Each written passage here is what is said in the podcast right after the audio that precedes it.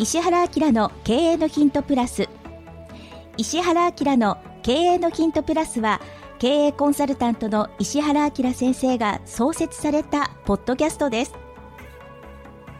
2021年2月初旬に石原先生が永眠された後は長年の友人であり30社の企業オーナーである小島幹人社長が石原先生の意思を引き継ぎ皆様から寄せられた経営マーケティングビジネスセンス生き方などの分野から聞き手の質問にお答えしながらお話をしていくというプログラムです。経営のヒントプラス第574回目をお届けいたします。こんにちはナビゲーターの福田紀子です。こんにちは小島です。よろしくお願いいたします,、ます。では小島社長まずはお知らせからお願いします。はい、えー、株私がですね経営しております株式会社 e メディックはい。とですね検索していただきますとあの私の会社のホームページが出てくるんですけど、はい。えー、そのページの中にあの私のセミナー動画2本無料で、えー、見れる企画というのをやっております。はい、はい、であのどういうセミナーかというと1個目が99%失敗しない新規事業の作り方という、うん、えー、セミナーとですね、はい。えー、もう1個が社員1名コネなし事務所なしから運や偶然性を排除し13年で30社の企業オーナーになるまでの戦略を大公開ということで、えー、2本のですね動画の方こちらの無料で、えー、見れますので、はい、ぜひですね私の会社株式会社 e メディックのホームページに来ていただいて、えー、この動画をまあ見ていただければなと思います。はい。はい。e メディックはカタカナで検索をしていただくと出ると思います。はい。はい小島社長私はですねこの2本の動画を、はい、うちの秘書にも見るように言いましてそうですか。はい。そうなんです。でもう1本目のこの99%失敗しない新規事業、はい、こちらの方がですね、はい、あの本当に次々、事業を立ち上げてこられた小島社長のそのこうやり方っていうのをそのまま踏襲できるようになってるから、そうですね。はい。本当にこれはなんか多くの経営者の方とかその、はい、まあブレーンの方とかに見ていただきたいなって。そうですね。はい、はい、いう動画です。で特にあのこの、えー、セミナーに関してはあの石原さんと、はい、まあ、一緒にやったセミナーになりますので、はい、特にあの石原さんのもともとの、まあ、ファンの方とか石原さんの本をたくさん読まれてる方はもうなおさら聞いていただきたいなと思います。はいということで、まあ、私たちは引き続きですね、はい、石原先生の意思を引き継いで、はい、このポッドキャストもお送りしていきますので、はい、楽しみになさってください、はい、では今日いただいた質問をご紹介していきます、小島社長はビットコインの投資についてどう考えていますでしょうか？もちろんリスクは高いですが当たると利益も相当でかいなと考えています。といただきました。いいですね。こういう分かりやすい感じですね。あのただまああのこれえー、と何回か前の,、えのご質問であの、まあ、投資の話をちょこっと私したと思うんですけど、はい、その時にもお話ししたようにあの、まあ、基本的にはもう投資っていうのはこの何倍何十倍になるっていうのは、まあ、もう3倍5倍もやっぱり厳しいんですよ。あのいきなりっていうのは。なのでややはりあの毎月ですね定額であの、まあ、全世界にあの、まあ、全世界の株を買っていくようなそういういわゆるインデックスファンドみたいなやつに、はい、毎月例えばもう1万円5000円でも1万円でも今なんか1000円ぐらいからもうあの積み立ててできるんですよね。楽天証券とか SBI 証券で、はい、なのなのでそういうふうに毎月定額買っていく。でも上がるとか下がるっていう予測ってできないのであの毎月もあの買っていくというよりも積み立て設定をして、はい、あのまあ私はあの毎月1日にしておりますけど、はい、あの上がっても下がってっても買っていくと一番いい時っていうのは本来下がった時なんですけどその予測ができないので毎月買っていけば結果的に一番下がってるところでも買えるよねっていうようなやり方をドルコスト平均法っていうふうに言いますけど、はい、あのそういうふうにやっぱり買っていくべきだと思ってます。うん、で結果的に年利7%を目指すと、はい、でこれも毎年7%増えていくんじゃなくて5年10年すると鳴らすと毎年7%増えてたよねと。ある年は 10%15% になってある年はもしかするとマイナスになるかもしれないんですよね、はい、でも全部鳴らすと7%ぐらいになるんで7%だと10年後には倍になってますんで、うん。はい、っていうようなあの投資が、まあ、私は基本だと思っているんですね。はい。そうなんですけどただそうは言ってもあの私はこの方が言ってるように当たるとででかいっていうのはこれはもう当然だと思ってるんですよ。はい。はい、もう私ももうどうせだったらやっぱりい1年7%よりも紀子さんもそうだと思いますけど1年で500%ぐらいの方がいいじゃないですか。それはいいですよね。まあそ。れはいいことはいいですけどね。はい、でじゃああの私はビットコインを買ってるのかっていうと買ってます。あ。はい、あのそうですか。105 130万円ぐらいの時に買ってます。はい、はい、で、えー、と今はあの、まあ、4月ですけど、うん。あの収録しているのは600万円台ぐらいです、なので、えー、と34倍ぐらいになってます。はい。なんですけどただあのここで考えてほしいのがあのどう自分の資産に対していくら買うかってことなんですよ。はい、これが絶対やっちゃいけないのがうん。半分とか場合によってはもうフルベッドっていう全部いっちゃうっていう。危険すぎますね。これいるんですよ。はい。はい、例えばあのー2018年ぐらいの時に、まあ、ビットコインが一回ブームになった時あるじゃないですか、はい。あの時にちょっといい思いをしちゃった方ってはい。あのー少し上がってあの例えば50%上がって、いやー下がったらどうしようと思ってビビってあの50%で利確してしまったと。でもはい。気づいたらそれが10倍になってたみたいなうん。ので悔しいっていう方は今度こそっていうふうにして結局あの半まあ全額の方はあんまりいないかもしれないですけど半分ぐらいあの自分の資産の半分ぐらいをやっぱり投資してしまうという方がいらっしゃるのでこれが絶対絶対ダメではい。僕のおすすめはまずですねあの何をやるかというと自分の資産がどれぐらいかっていうのをまず計算してほしいんです。はい。でこの場合の資産っていうのは不動産を入れないいわゆる純金融資産というやつです、はい。それを把握してそれのだ基本的には僕が推奨は 1%1% 1%, 1%です。えっ、と不動産を入れない入れない。金融資はい。からふさあの借金とかを引いた。それを純金融資産と言います。はい。はい、でよくそれの1億円以上富裕層というふうに言って5億円以上っていうのをよく超富裕層っていうあの三角形の一番上にもうちっちゃいのが5億円でその下にが1億円以上で3000万以上とかってなんか 4, 4段階ぐらいの図図がありますよね。はいああいうあれの図に出てくるのっていうのはこの不動産を持ってるっていう資産じゃなくてあくまでもそれ以外の純粋にお金に換えられる資産で負債を引いたものっていう考え方これの1%なんでそんなに買えないんですよ。そうですね。はい、あのイメージとしてはうん。資産が1億ある方で100万円、はい。はい、で1000万円ある方で10万円、はい。資産が100万円ある方で1万円っていうもうこれぐらいもしくはまあ2%ぐらいですかね。うん。だとすると、まあ、これが200万10万2万ってことになりますけどはい。あのこれぐらいだったら買ってもいいのかなと。うん思います。うんでこれなんでかっていうと仮にあの1%だとその価値がゼロになったとしても99%の資産は残ってるんで、はいそれを結局ほとんどその7%年利7%を目指すような投資の方でやっていけば、まあ、翌年もうカバーできるんですよ。これがな、はいあの何割か買ってしまって大暴落したりとか、まあ、ビットコインの場合はいきなりのゼロになることはないと思うんですけどそれでも大暴落っていうのは十分ありえるわけじゃないですか。今、はい。600うん。何万円なのが、もしかしたら100万円ぐらいになるかもしれないし、はい。っていうことがありえるんであのまあこれぐらいだったら買っていいのかなと思いますけど紀子さんはビットコインどう思われてますか？私は怖いからビはい。ットコインは買ってないです、これね一番本当は正解です。あの結局いやあれなんですよ。僕もやっぱりちょっとスケベ心というかやっぱりあのこの質問の方の気持ちも分かるから僕も買ってるんですよ。やっぱり、はい。あのちょっとなんかチャンスあったらなっていうのと、うん。僕うんはあの僕もあのもう一個この方ももしかしたらそうかもしれないですけど僕はあの2018年の時に、まあ、ほぼほぼ利益出ないで売っちゃったんですよ。でその後にむちゃくちゃ上がったんではい。っていうのもあってもう気になってしょうがないっていうのと、うん。あと僕はあのもう一個なんで買ってるかっていう理由がちょっと別にあってはい。あの周りがみんな買ってるんですよ。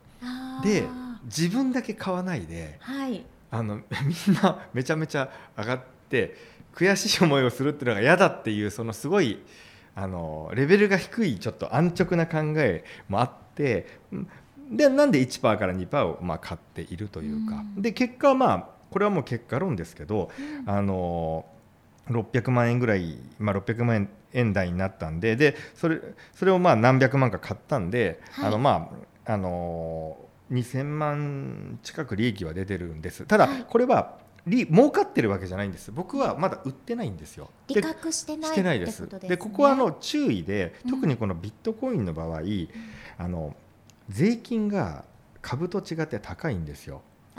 はい、よく聞きますね。はい、はい、でもあの人によってはもう最高税率の55%いってしまうんで、はい、半分以上税金で取られちゃうんですよ。だから、はい、あのそこはもうちょっと要注意かなと。っていうのと僕はもうこのまあ分かんないですけど1000万か2000万ぐらいに1ビットになるんじゃないかなと思って放置してます。ただやっぱりちょあのどうかなと思うのが1000万か2000万円ぐらいになると、はい、3000万円になると思って多分売らないんですよ。で3000万円になると5000万円ででどこかで暴落して最後泣きながら損して売るっていうことになるんだろうなと思ってるんです。やっぱ売れないんですよ。それぐらい難しいんですよこういうのって。もうすぐ理覚したくなっちゃうんです私。なるほど。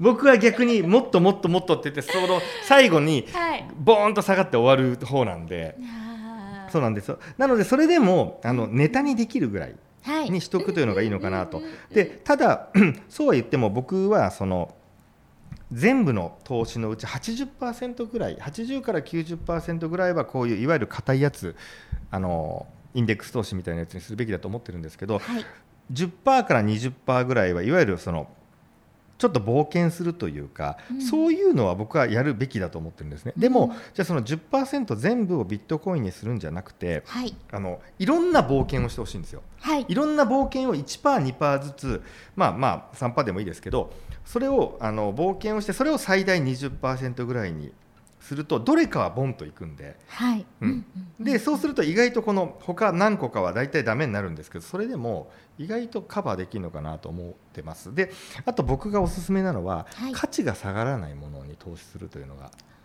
はい、はい。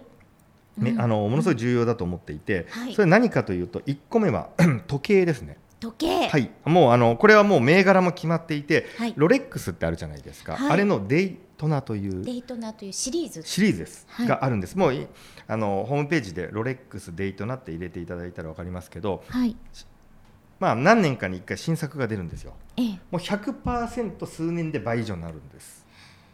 上がっていっちゃうんですね。上がってきます。でこれもね僕もそれ分かってるので買えなくてまた後悔したのがあってあの僕が今知ってるのこれがまさにデイトナなんですよすごい輝いてます、はい、なんですけど あのこれは金のやつなんですね、はい、で僕はあの8年ぐらい前にこれ、えーと、230万円で買ったんですよ。今これ、はい、これ500万円ぐらいなんです。なんですけどでもこれって全然上がってないんですよ。で、はい、2年前にこの文字盤が深い黄緑色のやつが出たんです。ええ、で、あのー、定価は2、300万ぐらいなんですけど、はい、僕が見た時では450万ぐらいだったんですよ、えー、2年前に。はい、で、あのーたまたま今日この話をするんで今日僕1時間前に見てみたんですよ、はい、900万でした。うわ400 万で高いって思ってもまたさらに倍以上になってるみたいな。そうなんですよ。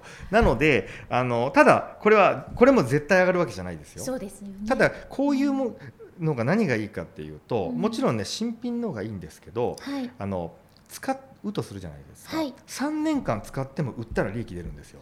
ってことはただお金もらいながら使ってるということになるんですよ。そういう考え方ができるんですね、はい、だから経営者の方って皆さんロレックスそうなんですされてる方が多い、ね、それとかまああのまあ、ちょっと高いですけど、まあ、僕はちょっと車運転しないんであれですけどフェラーリとか。あれも半年とか1年待ちのやつって結局23年経ってもほぼ同じ値段もしくはプラスに売ると、はい、売るとプラスになって戻ってくるんですよ、はい、なのでただで乗ってることになる。ただじゃないですね、うん、お金をもらって乗ってるんですよ、うん、ということになるので、はい、であと僕もう一個後悔しているのがあのこれもねこの時計を買った2年後に、はい見たことありますかねこのレインボーになってるやつ。ここにここにあの、えっと、エメラルドみたいなレインあの7色の石あの色がちょっとずつ変わっててあの虹色みたいになってる、はい、そこだけのやつなんですよ、それが700万円で売ってたんですよ。はい、でこれも僕時計屋さんの人に勧められて小島さんこれ絶対価値上がりますよと、うん、いやいや、うん、持ってますからと。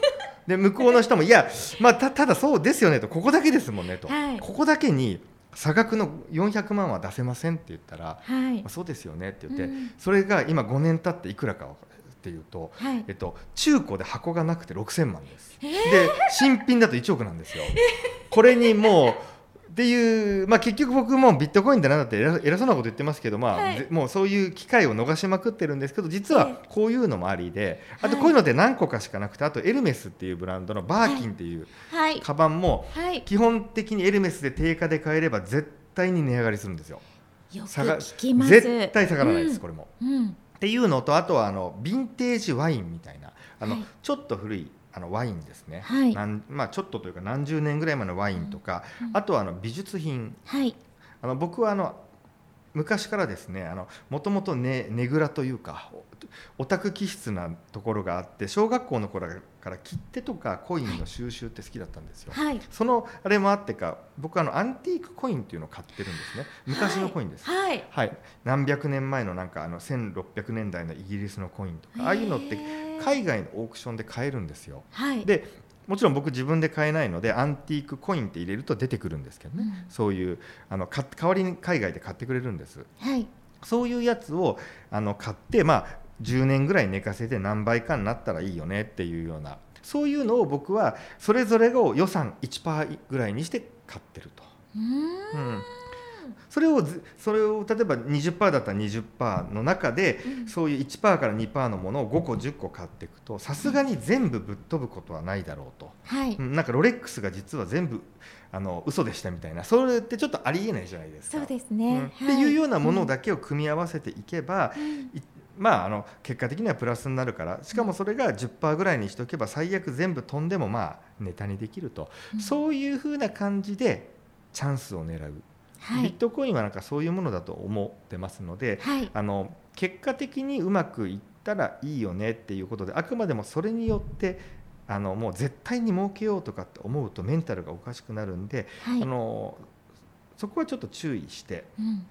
うん、あのやっていただくとうん。あのそれはそれで面白いんで僕はもうぜひリスクを取れる範囲でうん。やっていただければなと思います。はいいやなんかあのちょっとうん。ビットコインよりも私はなんかそのロレックスのデイトナとか、エルメスのバーキンの方がうん。なんかちょっとだけ安全な気がします。そうですね。ただこれちょっと問題があってはい、ちょっと高いんですよ。すよね。あのレロあのエルメスのバーキンも100万円以上するんで、そうですね。あのそうなると、うん。し僕の今の理屈で言うと、うん。まあ1%だと資産1億円。はい。はい、あの例えば2%だとしても資産5000万円あって初めてバーキンみたいなイメージなんですよ。うん。なんでちょっとそのそこそこ資産持ってないとリスク高いかなとは。そうですね。ただそうは言っても、うん。あの何十年もずっと値上がりしてるものなので、はい。もしかしたら、まあ、10%ぐらいはこれはもうあの僕はやらないですけど、い。人によってはあの例えば数百万とか1000万円ぐらいの資産の方でも、うん。あのまあ、150万だったら15%ですよねぐらいはなくもないのかなと、うん。あとはどうせ違うブランドのバッグとか買うんだったらはい。それ買って使って売ってもいいんじゃないのかなってそういう考えだったらありかなと、はい、はい、思います。うんうんうん。あのエルメスのね、うん。バーキンで、はい、なんかあの見ただけで幸せになれるバーキンがあるそうなんですよ。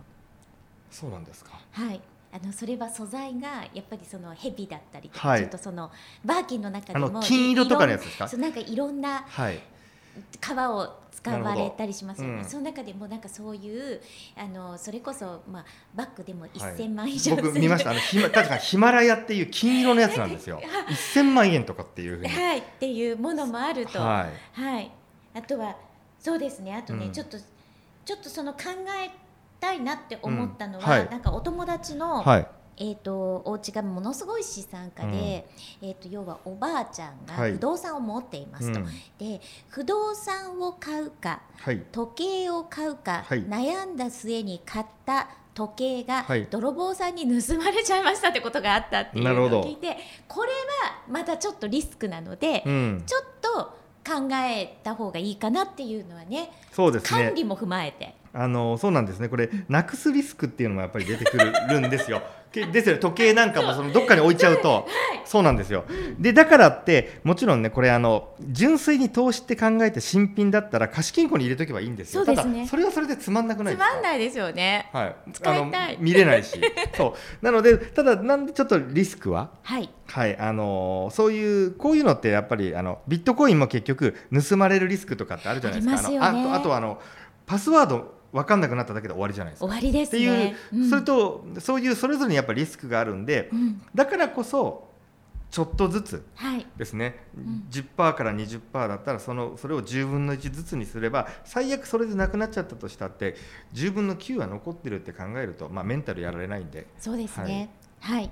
私はじゃあ小島社長、まずはバーキンを目指したいと思います。いいんじゃいいんじゃないでしょうかその幸せになるバーキンを。はい 幸せキンはちょっとちょっと程遠い感じですけど、はい。でもあのバーキンはね、はい。目指してもいいかなって思ったんで。はい、ということで、えーいろんな投資法があるけれどもそのまあ自分のそのメンタルとの兼ね合わせと、うん。そしてやっぱり正統派というかを抑えた上でチャレンジ、そうです。あくまでもおまけです。はい、はい。